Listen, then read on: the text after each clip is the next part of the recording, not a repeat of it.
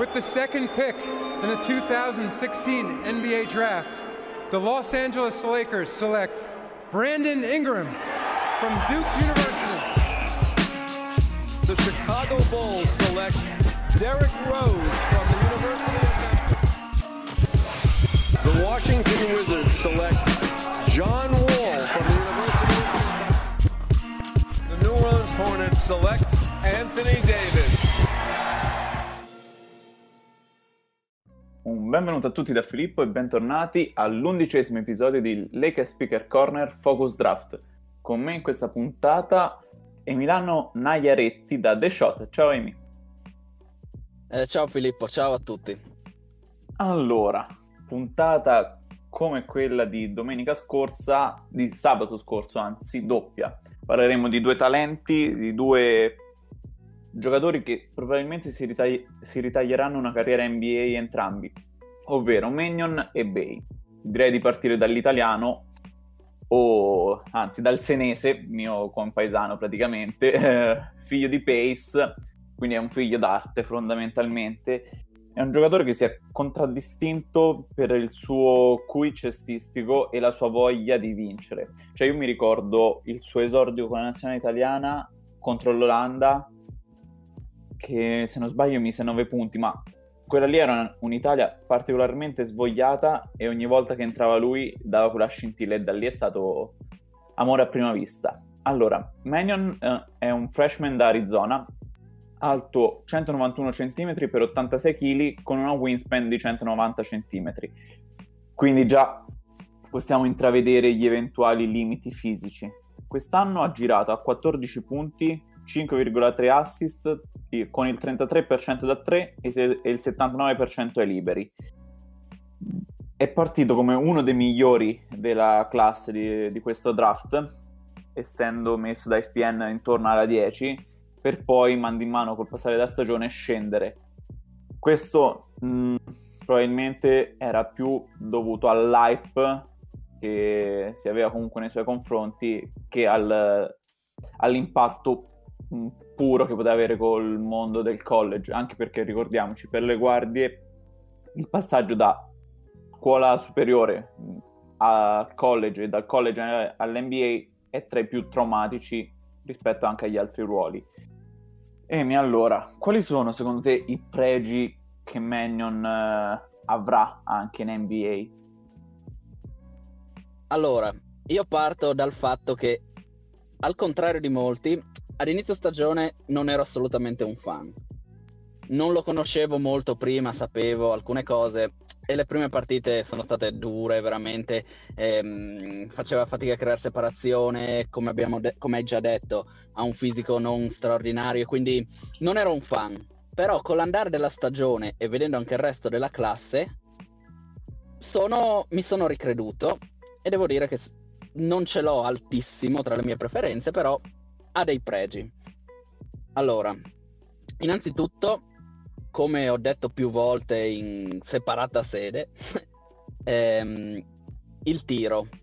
Allora, non ha tirato bene ad Arizona, questo è vero. Però ha dimostrato di essere molto bravo, ma veramente molto bravo, a muoversi lontano dalla palla senza la palla in mano e a tirare senza la palla in mano. E questo il movimento off the ball, la sua è dinamico, si sposta tanto, si sposta con intelligenza e questo sarà fondamentale per il suo futuro in NBA. Ecco, io volevo dire questo. Ecco. Si sposta con intelligenza, sì. cioè non è che spreca movimenti o va in zone dove magari non potrebbe ricevere la palla. Questo è riuscito veramente bene, magari le percentuali non sono straordinarie, ma è uno che sa dove deve andare, vede cosa gli viene concesso dalla difesa, va nell'area che si libera, va nella zona migliore per ricevere il passaggio, magari per ricreare un'altra occasione per il suo compagno che taglia, per esempio. Sì, questo guarda, ti confermo eh... tutto e sottoscrivo. E probabilmente, come detto, uno dei problemi che ha avuto al college è il fatto che non riusciva a creare separazione, cioè non riusciva mai a prendere quel vantaggio che lo mettesse anche in condizione di tentare un pull up, per esempio. No? Diciamo, allora, qui bisogna dire un, un paio di cose perché non è è un giocatore atletico, probabilmente più atletico di quello che ha dimostrato ad Arizona. Perché al, al, all'high school era esplosivo, aveva tante schiacciate, ehm, riusciva a battere più spesso il suo uomo dal palleggio e probabilmente questo si è visto meno ad Arizona perché era un contesto un po' lo stesso Josh Green, non era un tiratore infallibile, giocavano con due lunghi. L'essere comunque piccolo, il non essere rapidissimo, ovviamente non essere forte fisicamente, lo hanno limitato molto nel creare separazione. E infatti dal palleggio, secondo me, sarà più limitato. Sì, potrà creare, però darà il meglio lontano dalla palla. Lui è bravo quando ha la palla in mano, è molto bravo. Aspetta, Prima di tutto in transizione. Sparito. Aspetta, non ti sento più. allora, eh, continuando nel frattempo che si riprende la linea. Ehm... Aspetta. Mi senti? Adesso sì. Vai. Quindi, poi, stavo poi dicendo... Lui... Vai. Sì, lui è molto bravo in transizione, perché in transizione è ottimo nel cambiare passo, nel accelerare da fermo, diciamo nel partire in transizione. Quindi lui è molto, è molto bravo in questo ed è molto bravo anche a difesa schierata, cambiare passo, queste cose. Non l'accelerazione in sé, ma il cambio di passo, ora rallento, ora accelero, sa sceglierlo, sa scegliere molto bene quando cambiare passo e quindi questo gli dà un certo vantaggio, però ovviamente secondo me è troppo limitato fisicamente, un po' atleticamente per creare costantemente vantaggio dal palleggio e questo lo sarà anche in NBA. Guarda, io ti dico, questa cosa che mi hai detto ora mi ricorda molto James Harden. Ok, non che Mannion diventerà Harden, precisiamo, ma Harden ha questa cosa di cambiare velocità. Harden non è un atleta super, cioè non ha quel passo esplosivo alla Westbrook che ti brucia. Arden va a una velocità molto lenta e ha quel cambio di passo che però è molto rapido e manda fuori ritmo ai difensori. Quindi questa cosa che mi ha detto ora me l'ha ricordata, sinceramente. Passando un eh, po'... Per dire anche, anche Doncic ha questo cambio di passo, questo controllo del corpo, però ovviamente sia Arden che Doncic hanno taglie diverse, hanno strutture diverse, sono molto più forti fisicamente e hanno quasi anche una ventina di chili in più, una quindicina tutti. Esatto. Passiamo alle sue doti di playmaking, che è quello che secondo me farà innamorare molti, molti osservatori, molti scout NBA, perché la sua visione di gioco è impressionante. Il suo QI, come abbiamo detto, è molto alto e accanto a un altro creatore di gioco, secondo me, renderebbe veramente tanto, tanto. Sì, lui ovviamente, come abbiamo detto, non sarà in grado, proba- forse, diciamo, non sarà in grado di creare costantemente vantaggio dal palleggio, quindi non potrà sfruttarlo a pieno, però innanzitutto in transizione è micidiale. In transizione è un passatore veramente straordinario, Ve- sa dove sono i suoi compagni, li vede, sa fare svariati tipi di passaggi e questo è praticamente sarà così anche in NBA, non cambia niente in pratica.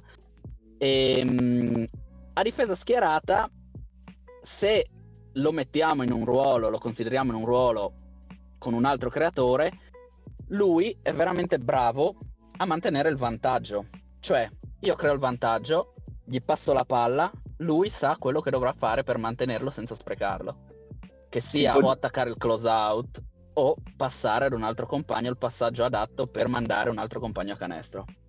Ecco, tipo una delle prime volte che, mh, mm, che avevamo parlato, anche quando facevamo quella simulazione del draft, è che come, cioè, tutti e due vedevamo Mannion accanto a un altro ball handler bravo nel leggere la situazione e creare vantaggio. L'esempio che mi veniva in mente a me era James. Ecco perché io vedevo bene Mannion quando lo scelsi al tempo, lo vedevo bene nei Lakers, perché accanto a James è un giocatore che ti dà quel, quel, qualcosa in più, sia da giocatore in catch and shoot e in uscita dai blocchi, che come finalizzatore, mh, mm, passatemi il termine, del giocatore che crea il vantaggio, quindi di James o di Davis che creavano il vantaggio o subendo un raddoppio o facendo uscire la palla da un raddoppio. Quindi per me proprio Ma nel sì, contesto ecco... Lakers sarebbe perfetto. Sì, è quel tipo di giocatore, quel creatore per lo più secondario. Ovviamente creerà, creerà anche con la palla in mano, creerà, sarà il play magari di qualche quintetto di riserva. E in, regular, in regular season lo farà, perché comunque probabilmente ha le doti per riuscire a farlo in un contesto meno competitivo. Però quando il livello si alza, secondo me darà il meglio, come hai detto tu, vicino a un James, oppure io avevo detto anche a un Ben Simmons o qualcosa del genere. Sì, sì. E ora passiamo un attimo alle sue, alle sue lacune, diciamo.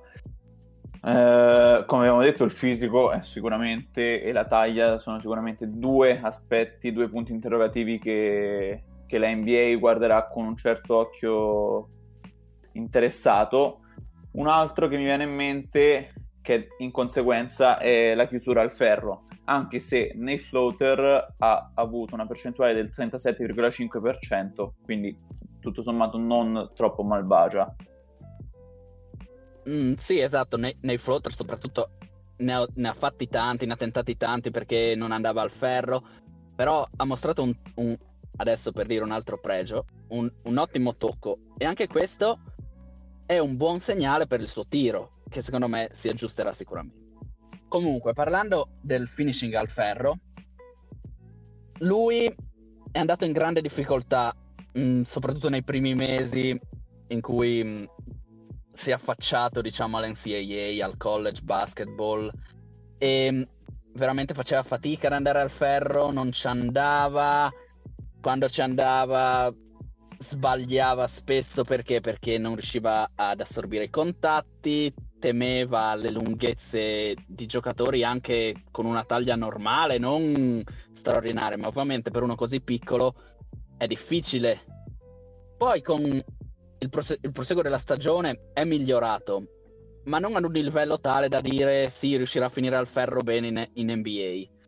E questo ovviamente è se non il più grosso punto di domanda, comunque si lega sempre un po' al fisico, ma è comunque uno dei punti di domanda più grossi, perché sappiamo che devi essere comunque ormai in NBA, per essere un certo tipo di giocatore, devi essere in grado di andare al ferro, prenderti liberi, per essere, avere una certa efficienza. Altrimenti poi diventa veramente complicato, non metti pressione al ferro e sei prevedibile sei prevedibile perché ti tolgono sostanzialmente la metà delle tue soluzioni. C'è il floater, ok, ma non puoi tentarli, tentarne 10 a partita contro dei rim protector lunghissimi, quelli che ci troverai in NBA. Esatto, questo è sicuramente un aspetto che mi fa un po' pensare, però non mi preoccupa più di tanto, diciamo, è una cosa su cui può lavorare che insieme ai suoi compagni può, può migliorare. Un'altra cosa che a volte ho visto che è successo quest'anno durante l'anno di Arizona nella selezione dei tiri. Se, eh, te ti è piaciuto sempre? A volte hai trovato delle forzature inutili? Cosa ne pensi su questo aspetto? Allora, no, come hai detto, ha forzato, alcune volte ha forzato. Secondo me ehm, non si prendeva sempre il tiro migliore perché comunque non si prendeva sempre il tiro migliore perché Arizona non era proprio aspetta, aspetta, riparti, una eh, squadra. eh, da alcune volte eh, mi sei sparito. Allora sostanzialmente non si prendeva sempre il tiro migliore perché comunque Arizona non era una squadra che creava, che riusciva a creare tanto attraverso magari un gioco elaborato. E quindi doveva forzare, un po' forzava troppo perché magari aveva questa idea ancora un po' del top prospect in uscita dall'high school. E quindi mh, ovviamente non potrà prendersi questi, quel tipo di tiro dal palleggio, il tiro difficile eh, perché in NBA questo tipo di tiro non potrà permetterselo, deve essere efficiente, deve prendersi tiri buoni, deve giocare la palla ai suoi compagni in modo che si prendi, prendano i tiri migliori. E sicuramente anche su questo ci sarà da lavorare, ma io credo, vedendo anche come è intelligente in altre situazioni, quanto è intelligente anche in difesa, perché è comunque un giocatore intelligente anche in difesa, non credo avrà grossi problemi, soprattutto se poi finisci accanto ad un LeBron James, i tiri difficili non te li prendi perché non puoi permettertelo. Anche perché sennò dopo ti mangia la seconda azione. Passiamo alla tua metà campo e qui po- possiamo anche riassumere pregi e difetti tutti insieme, secondo me. Come lo vedi in NBA in difesa? Allora, i difetti ne abbiamo già parlato praticamente prima, è ha le braccia corte e questo è il primo limite ed è, non è, è debole fisicamente e questo è il secondo difetto. Le braccia non puoi allungargliele, il fisico potrà crescere un po', aggiungere un po' di muscoli, ma non può diventare enorme. E questo sicuramente è il limite più grosso, quello fisico, come abbiamo già detto. E poi ha tanti pregi, secondo me, anche difensivi, perché intanto ha dimostrato di muoversi molto meglio, di mettere molta più pressione sulla palla di quanto si pensasse. È uno con i piedi rapidi, è uno che mette intensità, è uno che non è un cagnaccio come si potrebbe dire, proprio perché fisicamente il fisico non glielo permette, ma è uno comunque che è una rottura quando ti difende sulla palla. Non è uno è che non si arrende mai. Esatto, esatto, uno che ci mette grinta, uno che ci mette voglia. Non è straordinario n- nel passare sui blocchi, ecco, questo probabilmente sì, sarà dovrà lavorarci in NBA. Ferma le penetrazioni con mettendosi nel punto giusto. Eh, poi chiaramente anche lì ogni tanto magari si perdeva e aiutava troppo sui raddoppi e si beccava la tripla in faccia o cose del genere. Però secondo me tutto sommato sì. Il fatto Quello è che dif- quando sei Vai vai, Dimmi. scusa. No, no, vai, poi aggiungo quando io. Il, il, problema, il problema è che quando sei così piccolo è difficile essere buoni difensori in NBA. E lui sarà, secondo me, un difensore passabile su tanti playmaker sulla palla. Riuscirà a fare il suo su tanti playmaker. E contro quelli più forti probabilmente dovrai cercare di nasconderlo su qualche esterno meno pericoloso. Però anche lì potrebbe essere passabile perché comunque uno è intelligente. È uno che sa quello che deve fare lontano dalla palla. Quindi non sarà un buco nero, secondo me. Non sarà un Trey Young. Non sarà una roba del genere, secondo me. No, allora ti dico la mia sulla sua difesa non sarà un Trey Young perché ci mette grinta, cioè è uno che ha la mentalità. Io, era la cosa che ho detto all'inizio, anche quando esordì con l'Italia, è uno che vuole arrivare e vuole fare di tutto per arrivare. Quindi, secondo me, sarà un giocatore in NBA che potrà lavorare sui suoi limiti, cioè lavorare, lavorare sui suoi limiti e giocare entro i suoi limiti. Quindi non è che andrà fuori dallo spartito. Se l'allenatore gli dice tu devi fare A, B e C, lui non è che aggiunge anche D perché gli piace e perché è una cosa che lui è nella sua comfort zone. Lui fa A, B e C e si ferma. In difesa, tornando alla difesa, è un buon giocatore sulla palla perché, come abbiamo detto, mette molta energia e non molla, e non molla. come fece eh, Miami per nascondere Dragic. Quindi, comunque, anche Mannion ha bisogno di un po' di, uh, di, protezione da parte dell'allenatore, quindi cercare di evitare mh, gli switch difensivi, di evitare di mandarlo contro il, il, un avversario più grosso di lui perché in quel caso se lo mangia vivo, fondamentalmente. No? Sì, sì, effettivamente. Eh, anche nel pezzo per dire che ho scritto per The Shot o nel video che abbiamo fatto ho parlato di come soffra sugli switch sostanzialmente perché anche che ci metta la grinta, anche che ci metta la voglia, anche che si muova bene lateralmente, ti arriva l'ala di due metri, gli tira in testa e basta. Può fare quello che ha voglia. Ha le braccia corte anche, non può fare granché. Quindi esatto. eh, ovviamente lì dovrà essere difeso, dovrà essere eh, difeso dalla squadra, dal game, dal game plan, da, dall'allenatore. Esatto. Io direi che anche il suo ruolo all'interno mh, dei Lakers l'abbiamo un po' già commentato. Io ti chiedo allora, potrà avere minuti in una contender già dal primo anno? Ecco, secondo me forzarsi molto fisicamente, deve in una contender è difficile.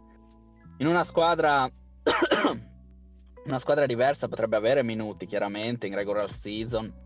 Secondo me nei Lakers è difficile perché ci sono delle gerarchie, ci sono dei giocatori importanti, ci sono dei veterani importanti, vedremo chi ritornerà, chi non ritornerà, però ci sono dei veterani importanti. C'è un giovane anche come Talen Orton Tucker che chiede minuti e dif- sarà- sarebbe difficile riuscire a trovare uno spazio per Mannion da subito. Io la vedo così, sinceramente. Sì, anch'io. Non credo avrà una. Sì, una prima stagione da giocatore importante, da giocatore di rotazione, sinceramente. Sì, anch'io la vedo come te e credo più che sia un giocatore, almeno per esempio per i Lakers, da regular season eh, che fa avanti con la G League fondamentalmente. Quindi eh, magari quando hai bisogno che ti mancano due playmaker o che giochi tante partite consecutivamente, perché ricordiamoci, questa stagione sarà molto compressa, magari uno come lui ti può tornare utile perché, come abbiamo detto, è un giocatore che il suo lo fa e lo sa fare.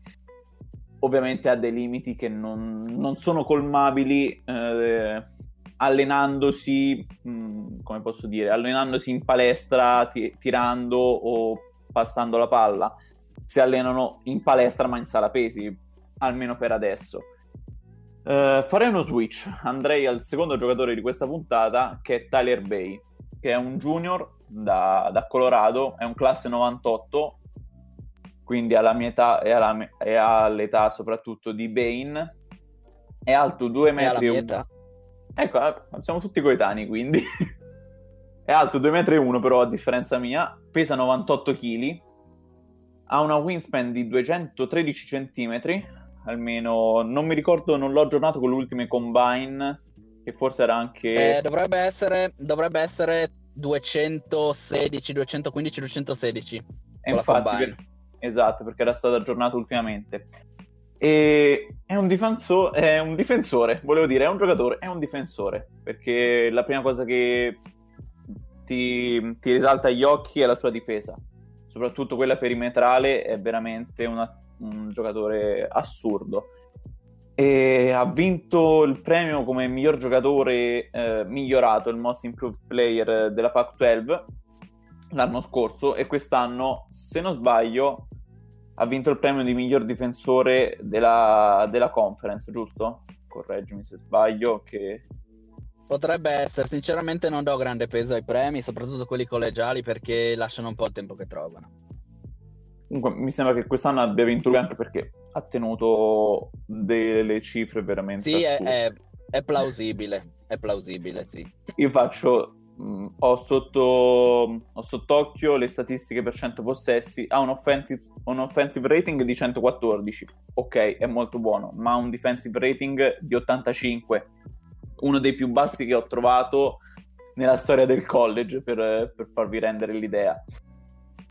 Direi di partire dai suoi pregi che, senza dubbio, è la difesa, come ho detto all'inizio.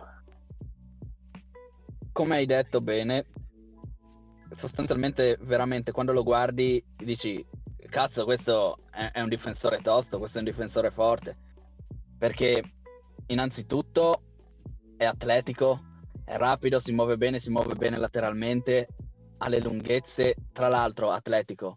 Alla combine deve aver fatto come Max Vert, qualcosa come un metro e 11, un metro e 10, che deve, aver, deve essere stato tipo record per le, per le ali, una cosa del genere. Comunque veramente tanti, salta tanto, salta tanto, e ovviamente questo profilo atletico, questo profilo fisico lo aiuta, ma non è solo questo che la sua difesa non è fatta solo di fisico, di vado a 100 all'ora, difendo, è anche un giocatore istintivo, però anche intelligente.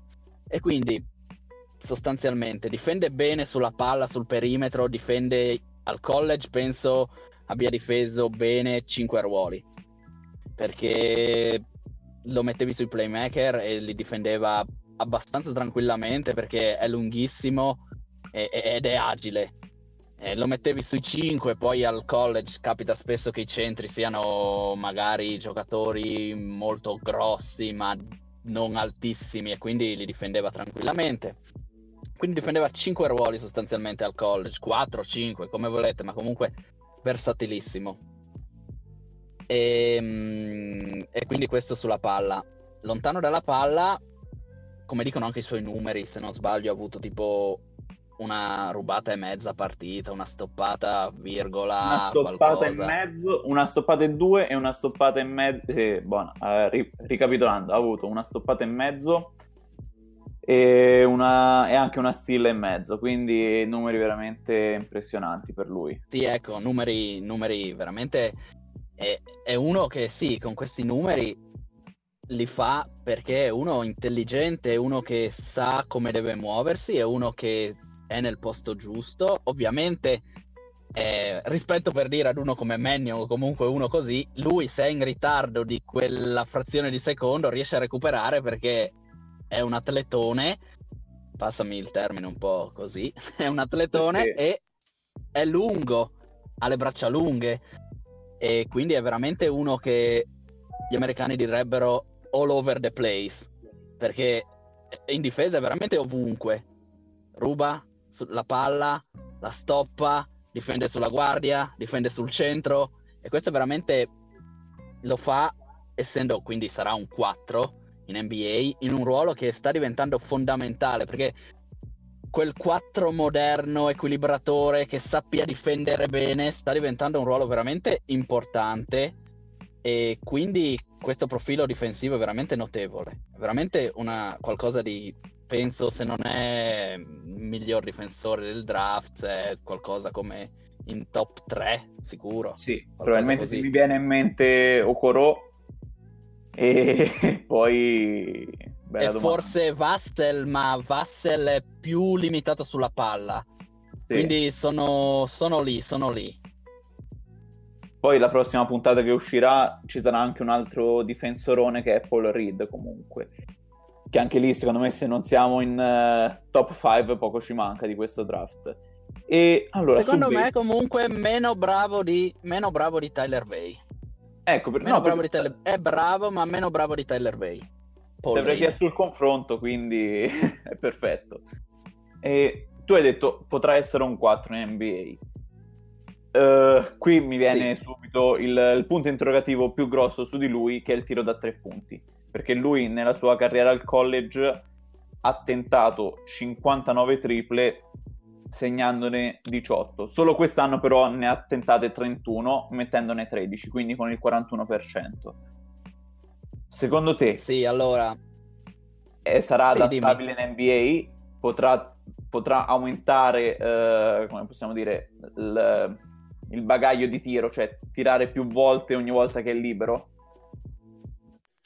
allora, innanzitutto c'è da dire che mh, giocava in una squadra in cui sostanzialmente faceva il centro, il play finisher, quello che va a centro area, battaglia, salta, prende il lob. Quindi non gli veniva chiesto spesso di tirare. Però, diciamo, eh, ovviamente uno che tira così poco, che tira tanto, però tira così poco da tre, è preoccupante, soprattutto per uno che dovrà essere un esterno, perché ormai il 4 sì, è un, è un ruolo esterno. Sì. E, mm, quindi sì, c'è motivo di preoccupazione per il suo tiro. Però io sinceramente credo che tirerà. Non so quanto bene, ma tirerà perché nelle poche volte che ha tirato quest'anno ci sono stati momenti in cui sembrava a suo agio tirando e soprattutto ci sono state volte in cui eh, gli, veniva, gli veniva disegnato un pin down, doveva uscire, doveva uscire da un blocco, eh, tirare. Lo ha fatto in maniera fluida, l'ha fatto in maniera comunque dinamica di un giocatore che si muove bene. E questo è, il primo, è, l- è la prima cosa che mi dà fiducia. Poi i liberi, come sappiamo, i liberi sono Sì, un la miglior indicatore. statistica. Esatto, esatto. Per, pre- per dire se uno saprà tirare, riuscirà a tirare, i, li- i liberi ci danno un- una grande indicazione. E lui negli ultimi due anni ha tirato con il 76% dai liberi su Con, eh, 330 tentati, mi sembra. su, ora te lo dico Nelle subito. ultime due stagioni. Sì, più o meno Nelle sì. ultime due stagioni. Eh. Sì, sì, più o meno sì, 330, sì. Precisi, precisi. E anche questo 76% non è straordinario, ma è comunque una buona percentuale di uno che può riuscire a tirare. Esatto, mi viene non in ha mente un tocco tipo... straordinario. Ecco, aspetta, ti dico, mi viene in mente eh, Tillman, che sarà l'ultima puntata del Focus Draft, che lui tira il 67% ai liberi e il 26% da 3. Ora abbiamo visto negli ultimi video usciti delle Combine che sembra aver aggiustato leggermente la sua meccanica, ma è anche vero che era un, uh, uno shoot around contro nessuno, quindi non c'era il difensore che stava per arrivare e non c'era la pressione del gioco. Sì, Quindi- esatto, esatto. Se Tillman mi viene in mente che, cioè, secondo me è un, eh, una cosa che potrà fare, che potrà tirare da tre Tillman, non vedo perché Bay non possa. Non so in quanto tempo, ma secondo me il tiro da tre potrà essere un'arma che avrà nel giro di due o tre anni. Non credo sin da subito, perché ho questa sensazione. Sì, anche perché oltre, come abbiamo detto, al muoversi bene quando ha tirato, a tirare bene i liberi, ha una meccanica che tutto sommato non è pessima, non è qualcosa che guardi e dici ma come tira questo, che cos'è questa roba. È una meccanica, soprattutto nella parte alta del corpo, buona, tra il decente e il buono, migliorabile, ma solida. Fa un po' di caos, fa un po' di casino con la parte bassa che non è sempre, non è sempre perfetta, anzi spesso è proprio abbastanza terribile, però ha la- una base su cui lavorare. La parte Secondo bassa me, mi io ti dico, un po'... Vai, vai, vai, dimmi. No, dimmi, dimmi. No, la parte bassa mi ricordava un po' il primo Avidiglia eh, prima del, del lockdown, che le gambe gli vanno un po' dove gli pare, a destra, a sinistra, si muove il bacino, Sì, si apre tanto il Sì, bacino il verso pu- sinistra. Sì, sì, è vero, è vero, è vero, ha, ha questo problema, soprattutto nella parte bassa, che non è replicabile, cioè eh, un- ogni tiro è diverso dall'altro e quindi questo ti crea, non gli ha creato un problema in quanto a percentuali perché ha tirato con il 41-42%, però sul lungo periodo è un problema ovviamente perché avere un tiro ripetibile è la base dei grandi tiratori ovviamente, ma di qualsiasi tiratore, lui non ha una base ripetibile. Sì, assolutamente. E allora, della sua difesa abbiamo parlato, del suo attacco io direi che per il suo almeno il primo anno in NBA dovrà giocare molti pick and roll e giocare molto dal lato debole con i tagli, perché secondo me se verrà utilizzato come tagliante e come roller avrà, eh, avrà la possibilità di stare in campo. Se no, eh, per adesso, se non, se non dimostra di avere il tiro da tre, eh, i difensori gli staranno a 2-3 metri di distanza e lo inviteranno a tirare mh, ammazzando lo spacing eh, della squadra del quintetto. Quindi, secondo te in attacco quale potrà essere il suo primo impatto? Cioè, mh, dici, mh, io ho Bay, Allora, lo devo tenere in difesa perché è sì. forte. In attacco che gli faccio fare? Allora, partiamo dal fatto che, come abbiamo detto, il tiro c'è. Secondo me al primo anno magari tenterà ovviamente, do- comincerà a tentare qualche tripla in spot up dall'angolo o comunque ovviamente non in movimento, le tenterà ma non, non sarà rispettato ovviamente perché è un rookie, perché è uno che tira poco e uno che probabilmente non tirerà bene, quindi non verrà rispettato. Oltre a questo, c'è da dire che non è un passatore, uno che dici può crearmi vantaggio passando la palla o palleggiando. Palleggiando la miglior cosa che può fare è attaccare un close out dritto per dritto con l'atletismo, andare dentro e spaccare il canestro. Quindi Sì. comunque anche lì come tagliante, attaccando il close out e poi devi farlo lavorare dove è bravo, come finisher. Devi metterlo a suo agio, devi fargli giocare il pick and roll, devi dargli, dargli la palla dentro, magari contro dei 4. Lui giocava spesso contro dei 5 ed è anche andato in difficoltà perché non è pesa, se non sbaglio, la combine pesava 95 kg, che sì, è un buon peso, ma non è un peso assurdo. E quindi si trovava anche in difficoltà con dei 5 più grossi. Però sai, se in NBA ti trovi a giocare contro dei 4, magari dei 4 anche sottodimensionati, secondo me lui può può fare il suo perché può andare, è, è, un finisher, è uno che salta tanto, che salta rapidamente, che... e quindi può metterli in difficoltà. Devi metterlo a suo agio, fargli fare, farlo giocare in area, farlo andare al ferro, farlo saltare. Devi fargli fare queste cose perché all'inizio più di quello non farà. Poi, se riuscirà ad aggiungere il tiro, diventa, diventerà un altro tipo di giocatore, aprirà degli scenari diversi per il momento devi fargli fare questo. Poi se arriva dal giorno zero che riesce a tirare tre, tri- tre triple a partita con eh, il 37%, meglio per lui, meglio per chi lo sceglierà e sarà un gran giocatore dal giorno zero. Sì, mi trovi d'accordo. A me viene in mente uh, uh, Larry Nance Jr., che tiro fin da subito quando lo scelsero i Lakers, tiro poco, e, però era un atleta fuori dal comune e quando andava in attacco lo usavi come tagliante, lo usavi dal lato debole, lo usavi come nel pick and roll e più o meno in campo ti dava una sensazione di poterci stare. Tu hai detto una cosa, quella che riguardava il suo fisico, 95 kg, perché quest'anno io mi ricordo tipo una partita contro Washington, contro gli Huskies, nel quale c'era Stewart, tra l'altro se non sbaglio era la prima o la seconda puntata che abbiamo fatto, che lo ha messo un po' in difficoltà nell'attacco in post, cioè Stewart in attacco in post contro Bay lo ha fatto dannare. Quindi secondo te questo qui sarà un punto interrogativo, un, uh, un difetto sin da subito anche in NBA, questa cosa di non poter uh, magari marcare in post? Sì, allora, mh, mm, il suo un suo difetto, ecco, è questo, è l'essere ancora un giocatore, diciamo, snello, leggero, lo si vede anche nei movimenti.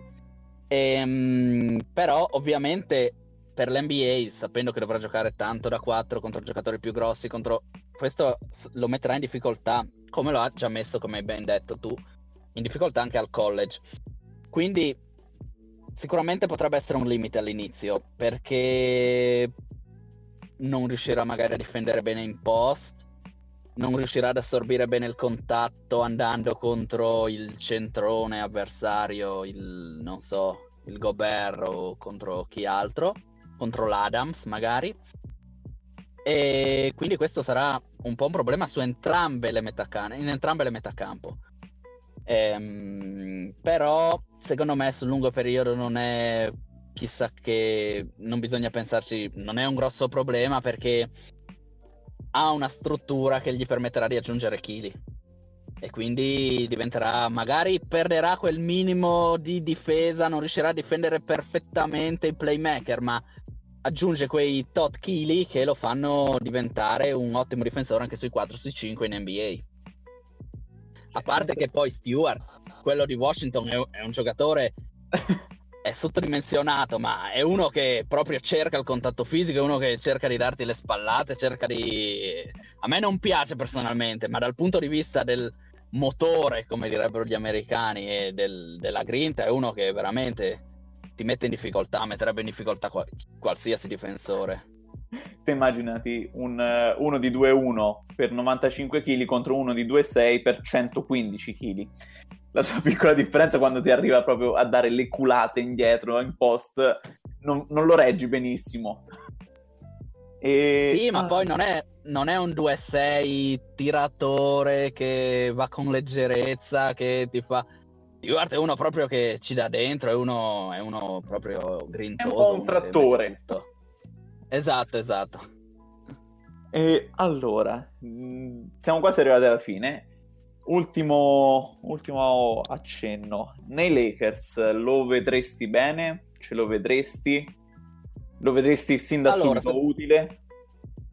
Secondo me uno con quella difesa lì e con quel comunque con quel come attacca al ferro così atletico secondo me sta bene un po' dall'inizio in qualsiasi sostanzialmente in qualsiasi squadra in NBA. Poi una cosa che mi sono dimenticato di aggiungere è uno che prende, che non è scontato, è uno che prende tantissimi liberi.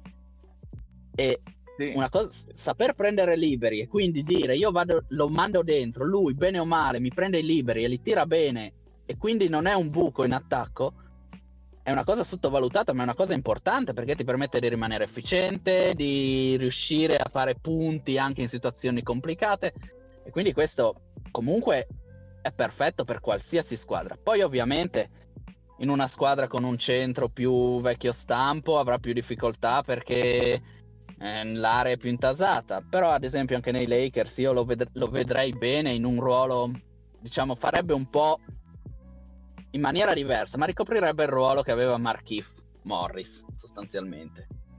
Quel 4 che può giocare accanto a Davis, che può difendere su più ruoli, anche se, ok, lui lo fa meglio probabilmente, sarebbe più forte in difesa e meno forte in attacco di Markif, ovviamente, perché non tirerebbe così dall'inizio. Però diciamo quello spot, il 4 vicino a Davis, una cosa del genere.